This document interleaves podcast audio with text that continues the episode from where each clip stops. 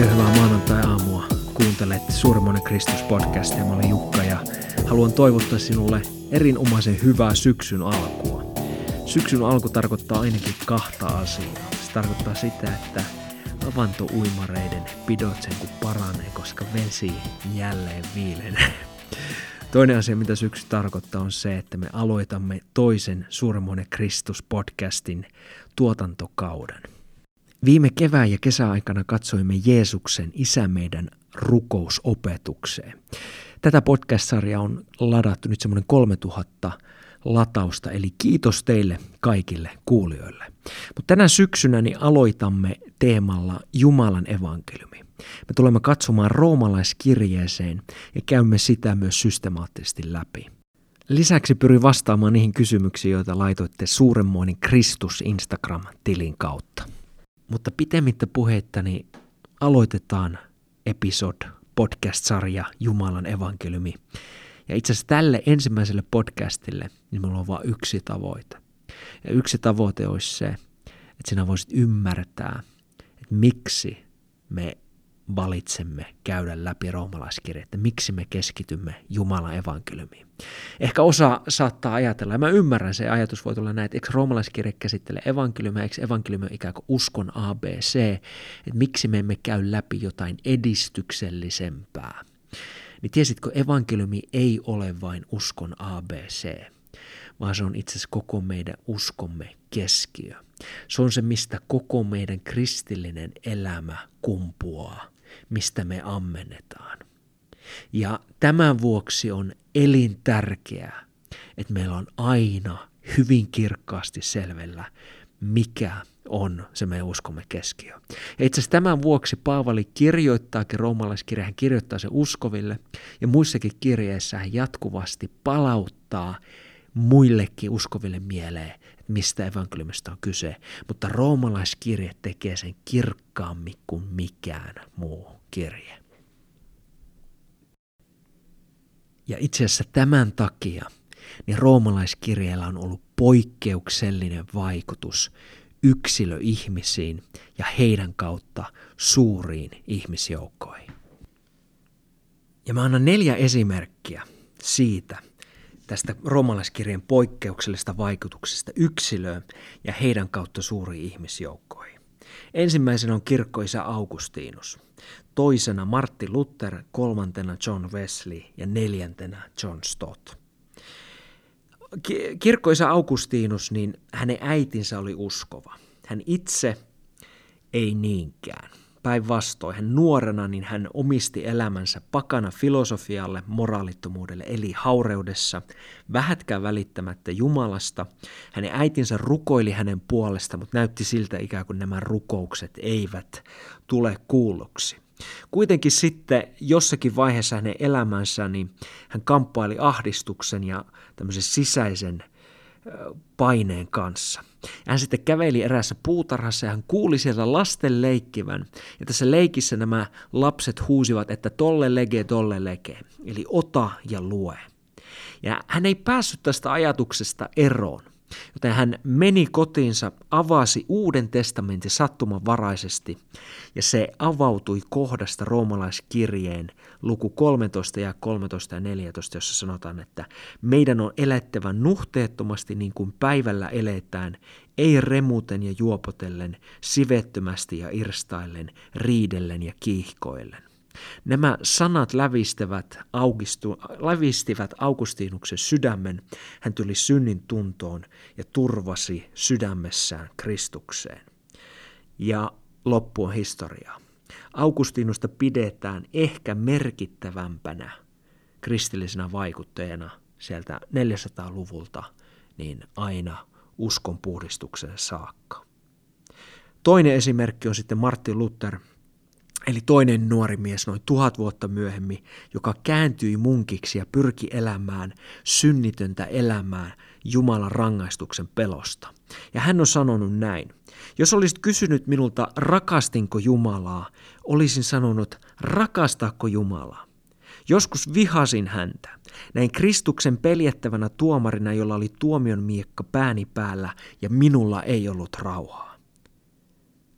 Ja Luther sitten opiskeli raamattua ja hän sai professorin pestin sitten Wittenbergin yliopistossa ja siellä häntä pyydettiin sitten valmistelemaan opetusta roomalaiskirjeestä. Ja kun hän sitä teki, niin hän tuli roomalaiskirjeen luku 1 ja 17, jossa sanotaan, siinä Jumalan vanhurskaus ilmestyy uskosta uskoon, niin kuin on kirjoitettu, vanhurskas on elävä uskosta. Tuossa hetkessä hänen sisimpään avautui se, että se on usko Kristukseen, joka luetaan ihmiselle – vanhurskaudeksi. Ja hän sanoi näin, kun ymmärsin tämän ja kun käsitys uskosta vanhurskauttamiselle valtasi mieleni, niin yhtäkkiä oli kuin paratiisin ovet olisivat avautuneet edessäni ja olisin kävellyt sisään. Hänen elämä muuttui ja sen seurauksena uskon puhdistus ja loppu on historiaa.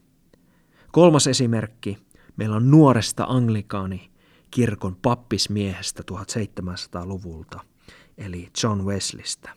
Hän oli suorittanut opitonsa teologisessa tiedekunnassa vihitty papiksi, mutta hänen sydän oli kylmä. Hän, omien sanoinsa mukaan hän ei ollut uudesti syntynyt. Kunnes sitten kerran hän meni jopa vasten tahtoisesti, niin hartaushetke, joka pidettiin Lontoon Aldersgateillä. Hän kuuli siellä opetusta, jossa käytiin läpi Lutherin johdantoa roomalaiskirjeestä. Ja hän sanoi näin, yhtäkkiä tunsin sydämeni lämpiävän. Tuossa hetkessä tämä henkilö John Wesley uudesti syntyi Jumalan lapseksi. Hänestä tuli voimakas evankeliumin julistaja, jonka kautta sitten Jumala synnytti herätyksiä eri puolilla ja käytti myös hänen veljään Charles Wesley, joka on kirjoittanut paljon sitten virsiä. Viimeinen esimerkki on John Stott. Hän on brittiläinen teologi ja 1900-luvun merkittävä evankelinen vaikuttaja. Ja hän sanoi näin. Se oli Paavalin järkyttävä opetus koko ihmiskuntaa koskettavasta synnistä ja syyllisyydestä roomalaiskirjeen luvuissa 1-3, joka pelasti minut pinnalliselta evankeliumilta, joka keskittyy ainoastaan ihmisten kokemiin tarpeisiin. Huomaatko, jokaiselle näille moni näistä oli ollut jopa evankeliumia lähellä, kuullut sitä, mutta jotakin kolahti syvemmin läpi. Ja se ei muuttanut ainoastaan heidän elämää, heidän sisimpää, vaan heidän kautta voidaan puhua, että miljoonien ihmisten elämän. Evankeliumissa on, romalaiskirjassa on kyse Jumalan evankeliumista, ja se tuo sen kirkkaammin, syvemmin, kokonaisvaltaisemmin kuin mikään muu kirje. Ja sen vuoksi siinä on valtava Jumalan asettama voima, joka voi koskettaa sinun ja minun sydäntä ja haluan uskoa ja rukoilla sen kautta vaikuttaa tähän aikaan ja yhteiskuntaan, jossa me elämme. Mä päätän tähän ajatukseen. Arvioidaan, että roomalaiskirja on kirjoitettu vuonna 57 jälkeen Kristuksen. Ja mitä me tiedämme historiasta tuolta ajalta? Niin me tiedämme sen, että keisari Claudius, hän kuoli 54 jälkeen Kristuksen, ja siinä, hänen sijalleen Rooman keisariksi tuli sellainen keisari kuin keisari Nero. Mitä me tiedämme keisari Nerosta? No se, että hän ei ollut kylän mukavin mies.